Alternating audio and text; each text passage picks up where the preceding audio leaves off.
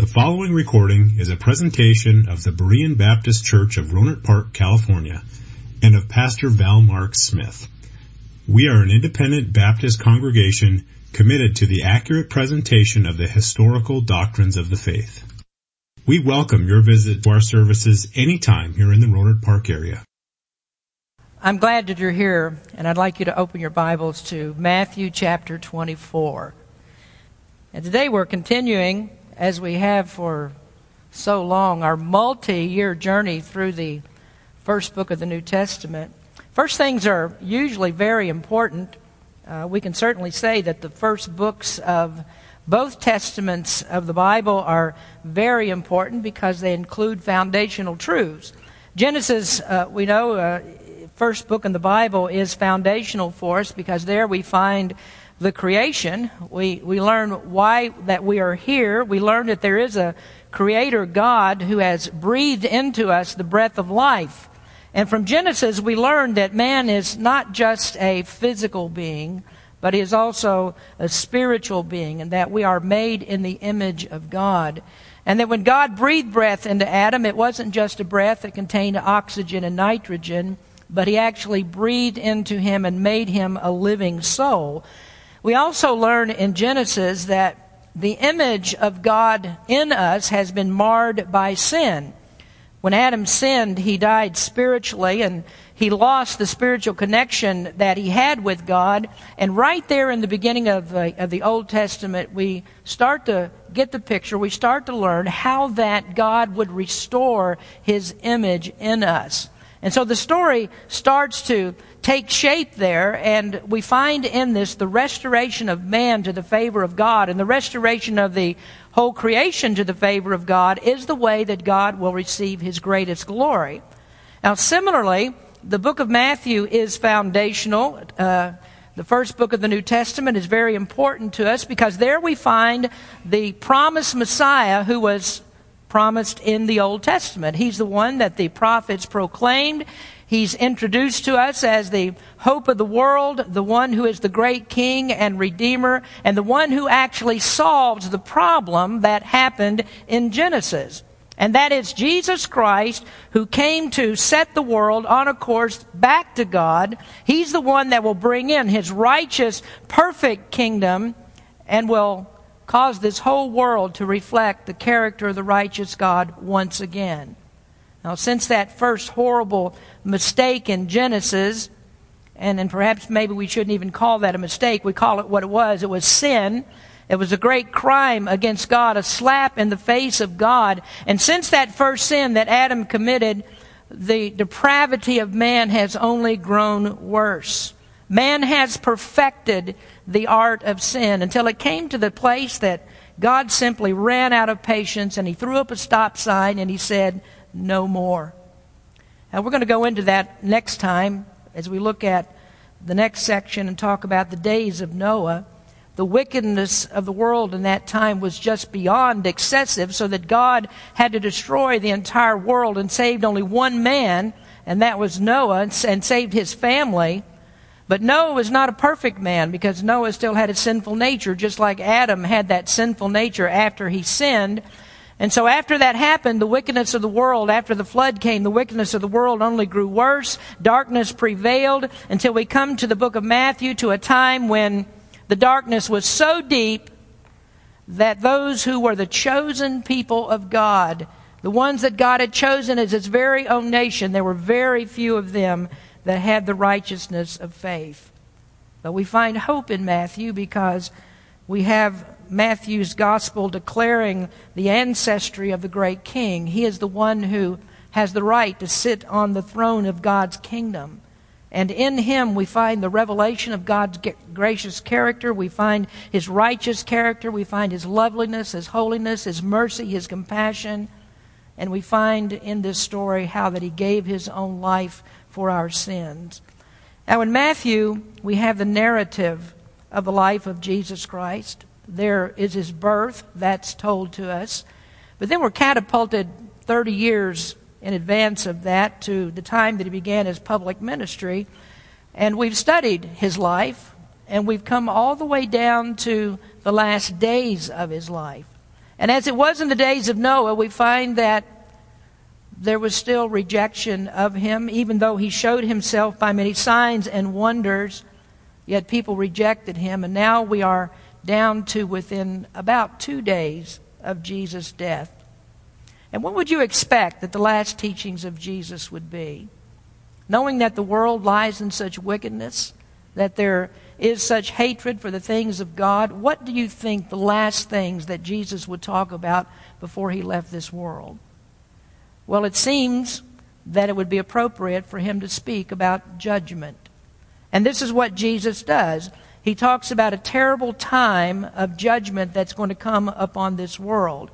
Now, in the chapter, Jesus responded to questions from his disciples about his coming kingdom. What are the signs that the kingdom will come? And Jesus told them what the signs were. He said, There's going to be this terrible seven years of judgment that's going to come upon the earth, and then it's going to be time for my kingdom.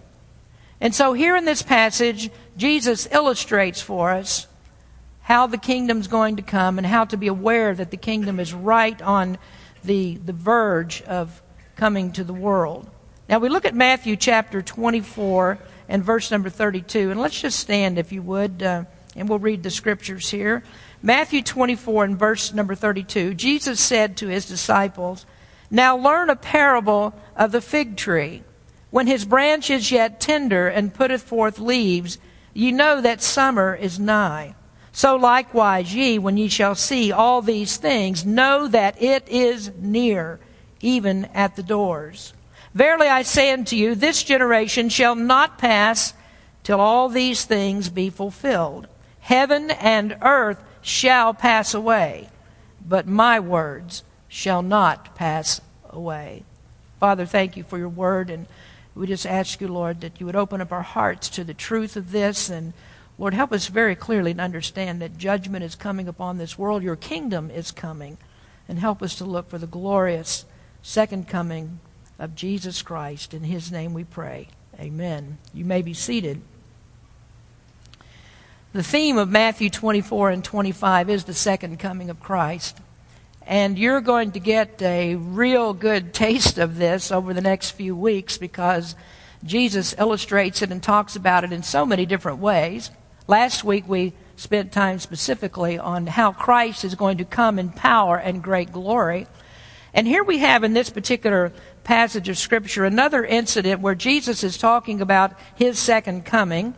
And the Bible is just full of information about this. As, as I've already stated in previous messages, there isn't any other topic except faith that gets so much time in the Bible as the second coming. The sacred volume of Scripture is filled with this, reference after reference, to this time that Jesus is going to come in that power and great glory, and his kingdom will come upon the earth. And in this passage, we don't have the Old Testament view of that. We don't have the Old Testament prophets that are talking about it. We're not looking at the veiled understanding that Old Testament prophets had, but here we have Jesus' own sermon on the subject. Jesus is dealing with this right out of his own mouth. He is the one who is the subject of the sermon. He's the one that's coming. And we have to recognize this as the greatest sermon that has ever been preached on the second coming of our Lord and Savior.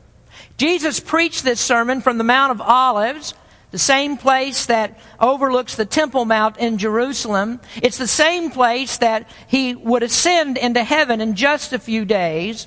And the same place that the Word of God says that He will return when His kingdom comes.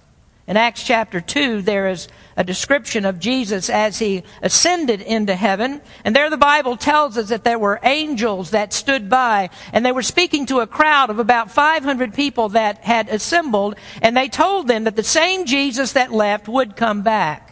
And then we look in other places of Scripture, and it does tell us for sure that the place where Jesus will return is to the Mount of Olives, and there he will overlook that place where a new temple is going to be built, and where he will rule from that new temple in a kingdom that extends to the ends of the earth.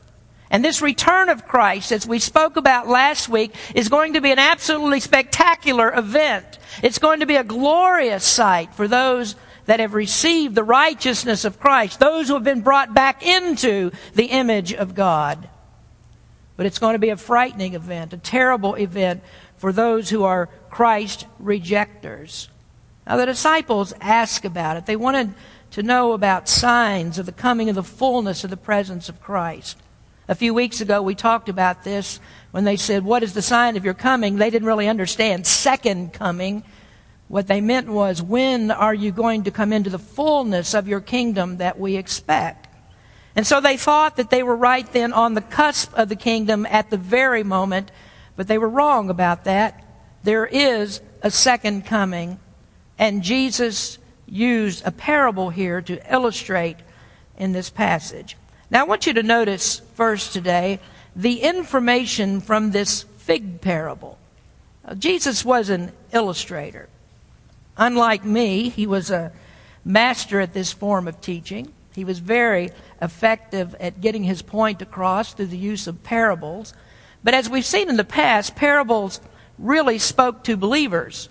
That parables turned out to be riddles to people who didn't know the Lord Jesus Christ, and they were very hard to understand unless Jesus should give the specific meanings of them. You go back to the 13th chapter, and there you find the parables that Jesus gave about the kingdom, and he would have to give the disciples explanations of, of what those parables meant. So most people, people that weren't believers, they didn't really understand what Jesus was talking about. But when he used this parable of the fig tree, this is such a common parable. It's the simplest form of all parables. It's an illustration that's been used several times or many, many times throughout the scriptures. And so it's really not all that hard to understand. And I suppose that there is no comparison that is made as often as this in scriptures, that there is something that is like a fig tree. And we would expect that that comparison would work very well because the fig tree was so common in Israel. Figs were the poor man's food. Figs were so common, the fig tree was so common that just about anybody could find food easily on a fig tree. And we saw that example in chapter 21 when Jesus was hungry and he approached a fig tree, and the fig tree was full of foliage. And yet, that fig tree, if you remember, was quite different because there weren't any figs on it. When you went to a fig tree at the time that the leaves were on it, you would fully expect that there would be figs there because the figs always appear before the leaves. But when Jesus came to this tree, there were no figs on it. And do you remember what Jesus did to that tree? He cursed it. And he cursed it as an example of what would happen to Israel. He was talking about judgment that Israel looked good on the outside. They, they looked holy and righteous on the outside. They had all the laws that they kept, and they were very, very strenuous about keeping those laws and doing the very best that they could and tried to make themselves good people. But what Jesus showed them was there was no real fruits of righteousness in their heart. And so when you see fig trees in the scripture, you can always expect that some kind of judgment is going to be near or in that particular passage. It was common for teachers to use the fig tree. Now I'd like you to turn to Jeremiah chapter 24. And while you're turning there, I want to mention to you that in other places of the Old Testament, we find parables of fig trees. There is one in the book of Judges. Uh, Hosea talks about figs. Joel spoke about figs. Nahum spoke of figs. Other writers, other prophets of the Old Testament, they also use the fig tree. But here in the book of Jeremiah, we do find a, a, parable of figs or a story about figs that is typical of all these Old Testament uh, stories about the fig tree.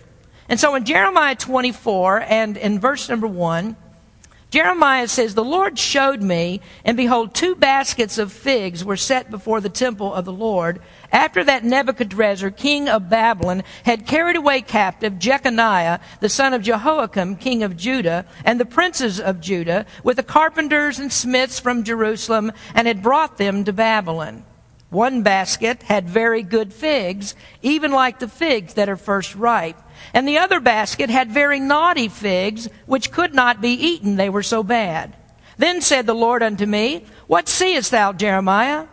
And I said, Figs, the good figs, very good, and the evil, very evil, that cannot be eaten, they are so evil.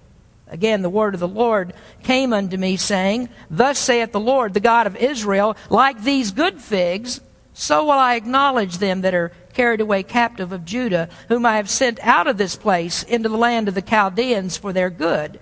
For I will set mine eyes upon them for good, and I will bring them again to this land, and I will build them and not pull them down, and I will plant them and not pluck them up.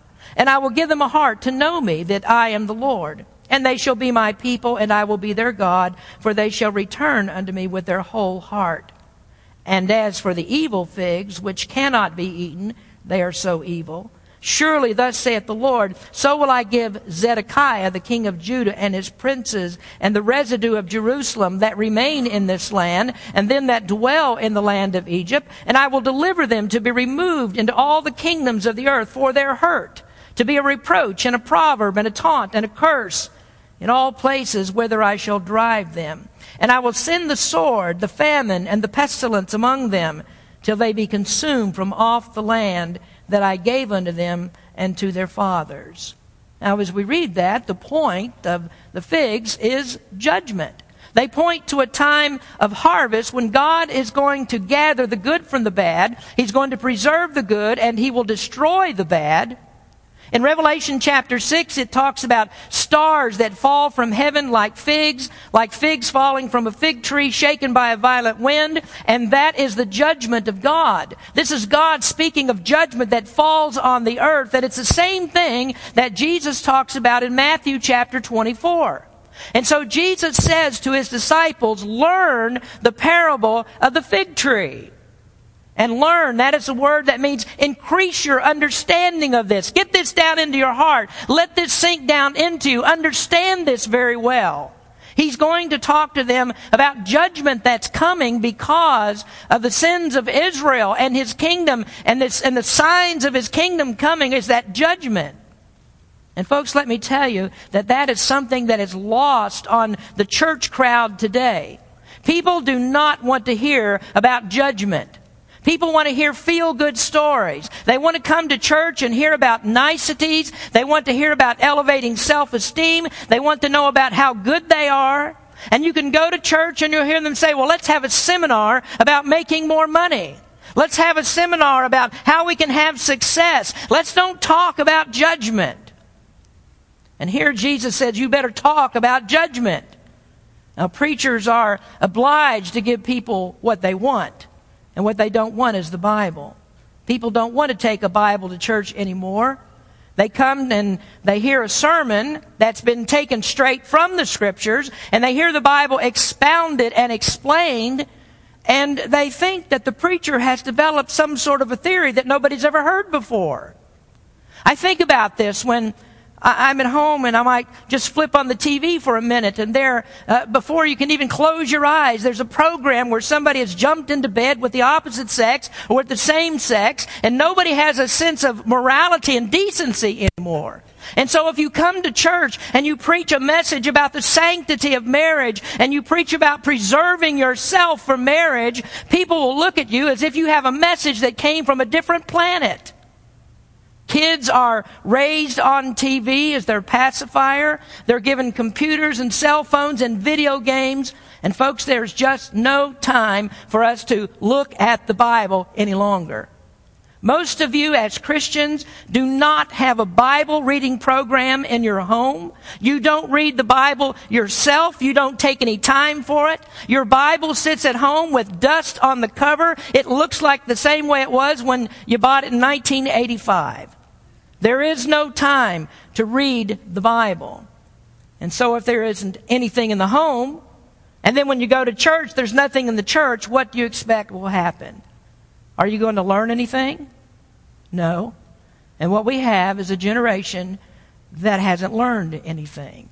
And if by off chance they should go to church, they won't learn anything. Well, Jesus says, learn this. Get to know this because one day there will be a judgment.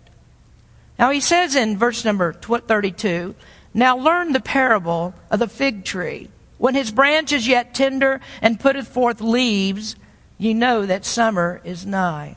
So likewise ye, when ye shall see all these things, know that it is near, even at the doors.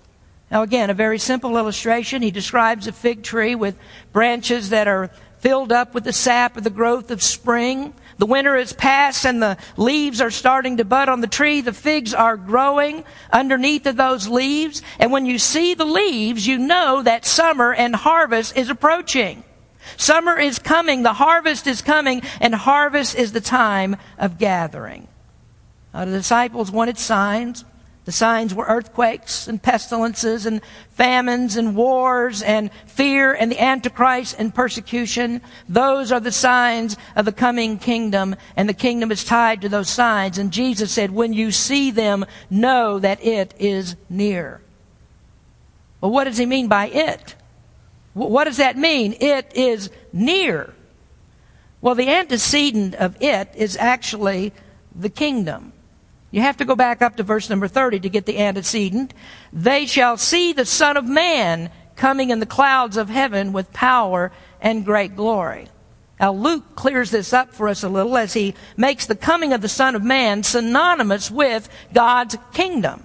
And so in Luke chapter 21, and he spake unto them a parable, Behold the fig tree and all the trees. When they now shoot forth, ye see and know of your own selves that summer is now nigh at hand. So likewise ye, when ye see these things come to pass, know ye that the kingdom of God is nigh at hand. So the it, that is the kingdom of God. When you see this, you know that it, the kingdom of God, is near. And so this is the information that he gives in the parable of the fig tree. When the signs happen, it's like a fig tree that's approaching harvest. You can't miss it. You know that it's about to happen. Now that brings us to our second observation. And number two is the generation of final people. Now, obviously, when Jesus speaks of these things that are going to take place, there is a generation of people that will see these signs. Who is it that will see the signs that Jesus has previously described? And I have to tell you that understanding who this is is critical to the interpretation of the passage. Now, I know some of you may wonder, where do we get our ideas of eschatology? And remember, eschatology means the, the study of the end times or study of last things. Where do we get this theology? How do, how do we determine these things? The theology of the end times. And this is one of those places where we absolutely have to get this right because if we don't get this right, we're going to end up with something entirely different in this passage than the second coming of Christ. Jesus said, This generation shall not pass till all these things be fulfilled. Now, what does he mean by this generation? Who are these people that he's speaking of? Well, that's critical. Does he mean the disciples? And that's what some people think. To the disciples, he says, You are going to see this. You're not going to die until all of this takes place. You will see it. Now, in case you didn't know, I mean, I need to tell you something that might destroy your faith altogether. This may shake you to the very roots, but did you know this? All the disciples are dead. Did you know that? They're all dead. And there are many generations since that have died, and Jesus has not come back. And so if he was talking about those disciples, then one of two things must be true. Either this passage has nothing at all to do with the second coming, or Jesus was wrong and he missed it by a mile. Now, strangely enough, there are people who take option number two. They say, yes, this is about the second coming, but Jesus missed it. He didn't actually know what he was talking about. And so what they do is they point to verse number 36. But of that day and hour knoweth no man, no not the angels of heaven, but my Father only. And so what Jesus did then was to give his best guess. This is information that he didn't really have. Now we're going to talk about verse number 36 next week and what that means, but I can promise you this, that the Almighty, omniscient God, who is Jesus Christ, did not make guesses. He, he didn't have to guess about things that he didn't know. And so if that's not the case, and we're sure it's not the case, then if he said that the disciples would not die until they saw these signs, then he couldn't have been talking about the second coming. There had to be another event that he had in mind. Now, as we've studied Matthew 24, I haven't really talked to you very much about this other opinion of the events that happened here, but it is necessary that we talk about it now. There is the opinion that all of these things that we're reading about took place in the distant past, 2,000 years ago, and it occurred at the destruction of Jerusalem in AD 70.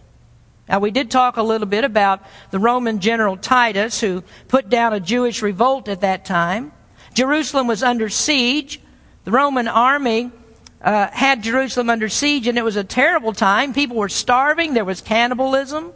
People in the city of Jerusalem were eating their own children. And you can't think of much worse than that. And then in verse number 15, it says that there would be an abomination of desolation that would come into the city, and he would go into the temple and he would defile it.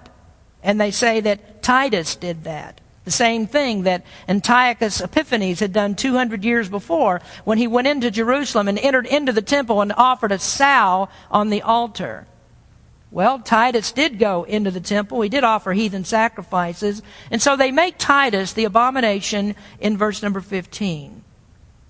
But let's go back through it for just a minute. And we're trying to determine who are these people that he's talking about. Let's see if that interpretation matches what Jesus described.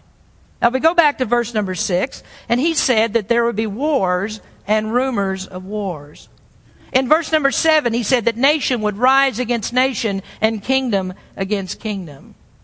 And I can tell you that this is a problem for AD 70 because there weren't many wars that were going on. The Roman Empire had the world locked down. Palestine wasn't the middle of some great conflict. And there were no kingdoms that were involved. The Romans were after a band of Jewish zealots that had holed up in Jerusalem, but Israel wasn't a kingdom.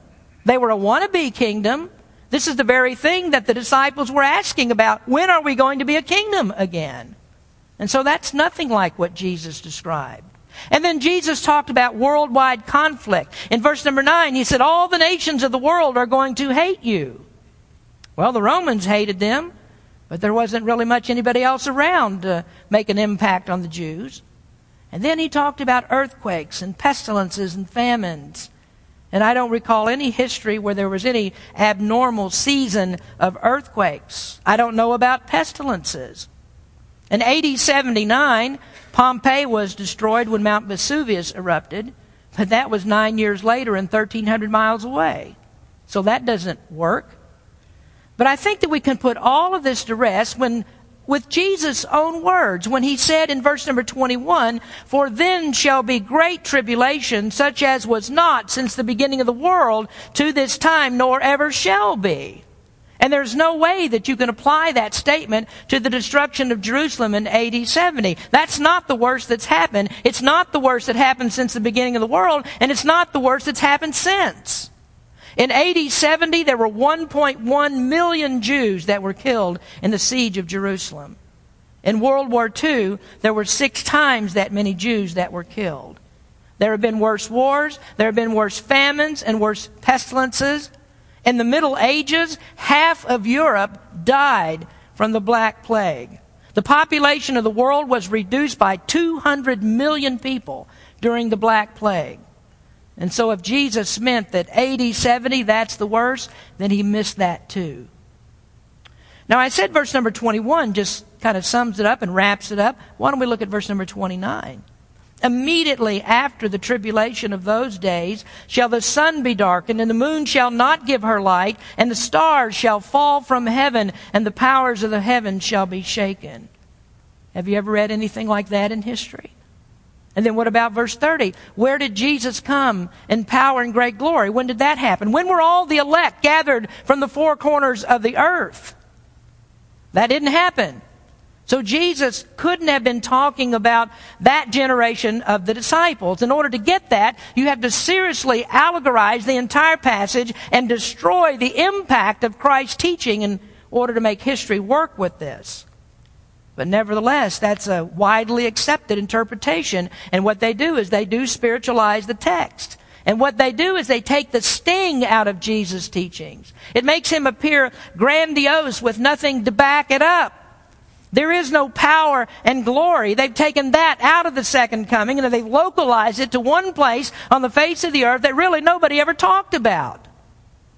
Now, if you're wondering, who am I talking about here? I'm speaking of those who have an uh, amillennial view or a historical view of Matthew 24, and what they have is a whimpering second coming, coming and not an awesome display of the power of God. And so, who is he talking about? Well, we only have one option that works with the text, and that is we have to take a futuristic view, not a historical one, and that Jesus must be referring to a future generation that will be alive at this time. And that generation is not going to pass until all of this is fulfilled.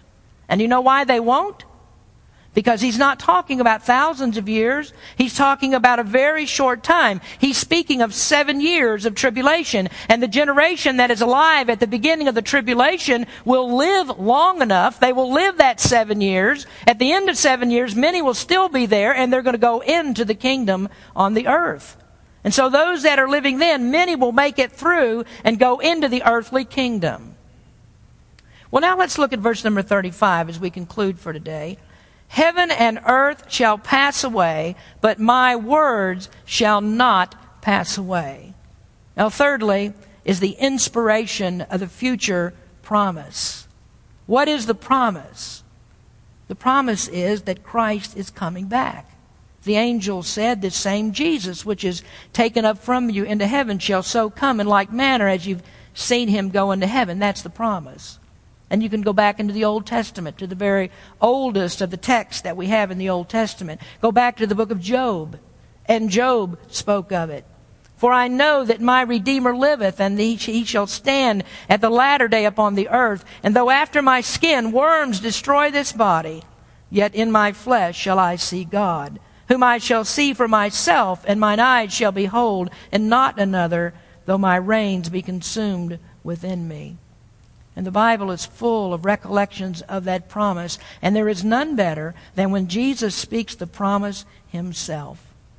This is just hours before he was crucified, a time that was stressful beyond stressful for the disciples. On the night of his betrayal, Jesus showed what would happen in the Passover celebration as he took and broke the bread and he said, This is my body that's broken for you. And he took the cup and he poured it and he said, This blood is my blood, or this cup is the blood that's shed for the forgiveness of your sins. And he told them that he was going to the cross and he told them that he was going to die and they could not follow him there. There was nothing at all that they could do to stop the cross. They were not going to be able to die with him, even though Peter and Thomas protested that they would. He was going to the cross alone. He would do this with no friends that stood beside him. Peter said, I want to go now. I want to lay down my life for you now. And Jesus told him, Peter, you're not even going to make it beyond the next few hours. Before the rooster crows, you will have denied me three times.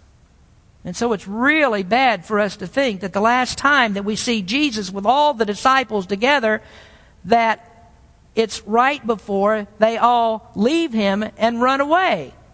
And yet, knowing what they would do and knowing what he would do, he left them with a promise.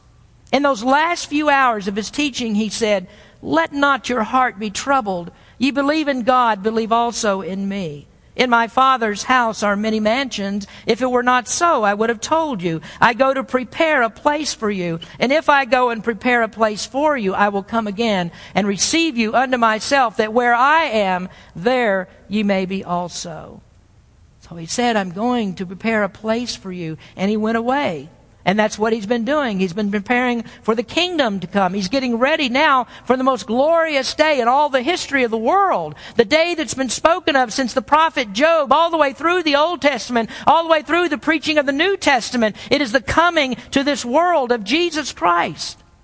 And he said, this generation is not going to pass away. And so he's not talking about those disciples that were there. They weren't going to experience the promise in the way that he was talking about because he would not come back for them. They would come back with him. That's their great expectation. They were going to die and come back with him when he comes again. And so just like in Matthew 24, there's a future generation that will be alive that Christ will receive unto himself.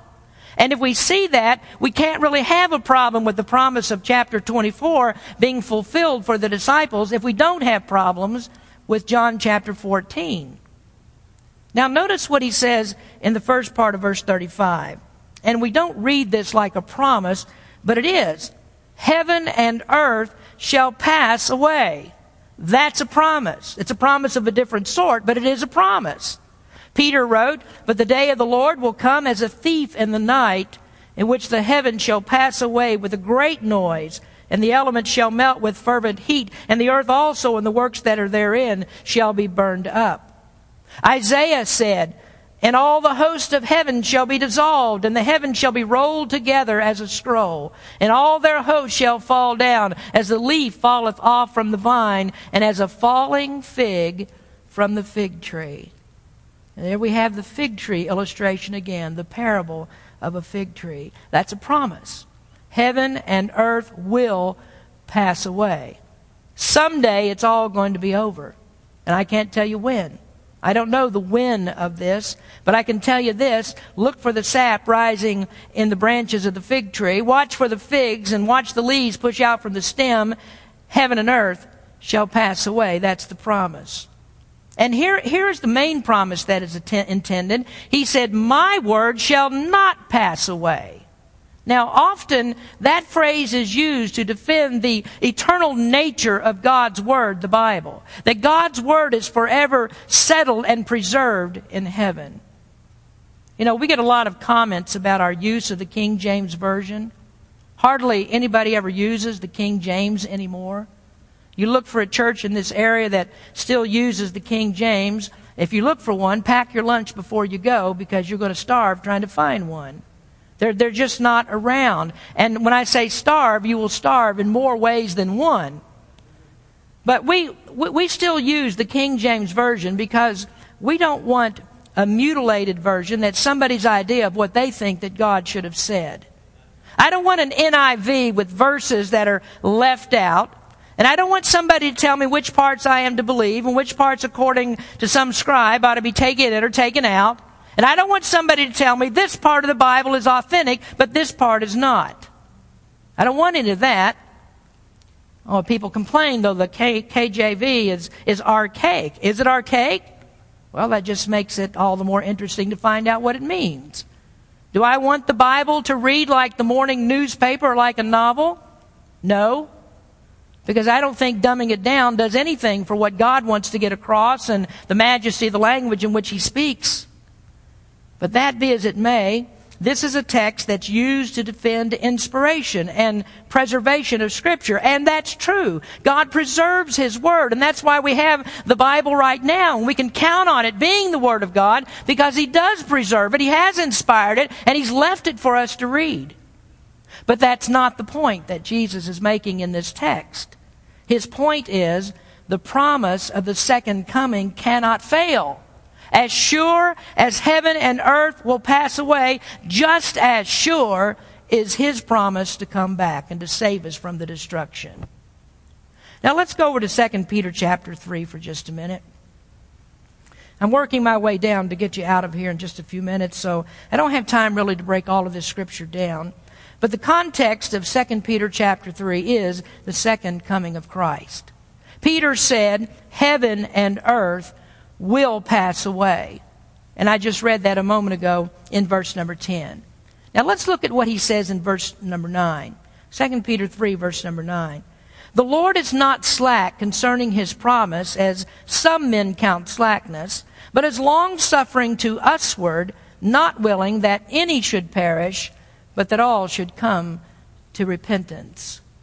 Now, if you want to find a passage of Scripture in the Bible that says that God has a desire for all people to be saved, then you have my permission to uh, look in the Bible and find the text to help prove what you, what you believe about that.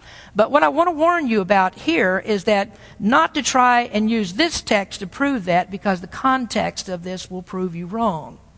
This particular text is not really about God's desire to save everybody that's in the world.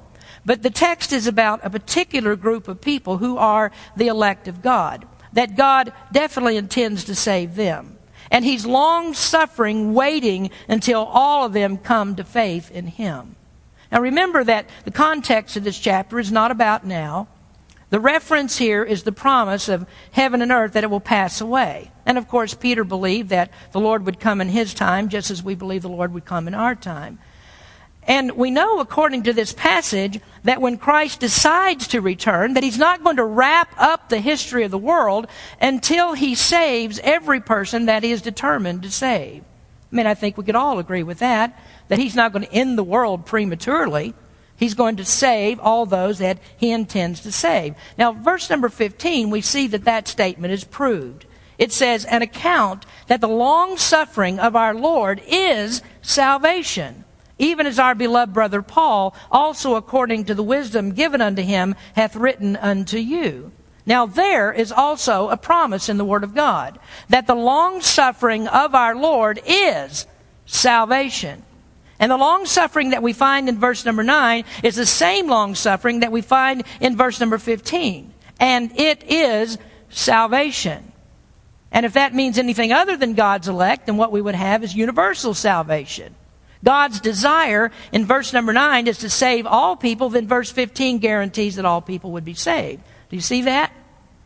And so we can understand that the usward in verse number 9 is that God is long suffering towards those who are his elect. And so if you trace back 2 Peter 3 verse number 1 all the way back to 1 Peter 1 verse number 2, you see who this whole thing is written to. These are sure promises that we can count on. That no one for whom Christ has died will fail to realize their promise of salvation and see the second coming of Jesus Christ.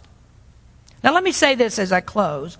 The second coming is going to be a shocking event for some. Some will have waited too long. They refuse to learn the parable of the fig tree. The fig tree will be ripe, and they've passed by it many times. They passed by all the pleas of the Savior to come to Him that they might have life. And there may be some of you in here this morning that you are ignoring the plea even as I speak. And I'm not speaking of ignoring the signs of the second coming because those signs are not here yet. But you are ignoring the signs of salvation. There is a creator. And we see him in the very first book of the Bible. That foundational book of Genesis, we see a creator. In the beginning was God, and you can't miss him. He's written all over the creation of the world. And the Creator God is right now sustaining you and keeping you alive and keeping you from being judged at this very moment. And the Creator is telling you to repent of your sins, and He's also telling you He's not going to wait forever. You take care or you take advantage of His goodness every single day of your life, which puts you forever in His debt. And not only do you take advantage of His goodness every day, but you're doing that while you are in rebellion against Him. Now, you see in the book of Acts, the Word of God says that God has commanded all people everywhere to repent. John the Baptist came preaching, Repent, for the kingdom of heaven is at hand. And did you know that when Jesus started preaching, what his very first words in his preaching was? The very first word? Matthew 4:17 from that time Jesus began to preach and to say repent for the kingdom of heaven is at hand. Now here's the thing folks, God is not going to overlook willful ignorance forever. Someday the figs are going to fall. Someday judgment will come. Learn the parable of the fig tree. Repent of your sins. Put your faith in Jesus Christ. And when you do, it will come. The kingdom of God will come to you. Let us pray. Father, we come to you now and we're anxiously awaiting the coming of Jesus Christ. All of your people should be every day in great anticipation that you're going to come. But we also know, Lord, that there are many that are going to be ashamed, many that will see the coming and they're going to be shocked by it. Lord, they're going to die in their sins and have no hope for eternal life. Lord, I pray that you'd help us to understand this now, to see it now. In these next couple of weeks or so, we'll see the many times that Jesus says, You don't know when it's going to happen. You better be prepared. You don't know when it's going to happen. And He encourages us time after time after time to get ready because it will happen. Lord, speak to some soul today. Draw them close to you. Cause them to repent and come to faith in you. Help us now, Lord, as we sing. In Jesus' name we pray. Amen. Thank you for listening to this presentation of the Berean Baptist Church of Rohnert Park, California. If you would like further information about our church, please feel free to call us at area code 707-584-7275 or write to us at Berean Baptist Church, 6298 Country Club Drive, Rohnert Park, California, 94928. Additionally, you may visit us on the World Wide Web at www.bbaptist.org.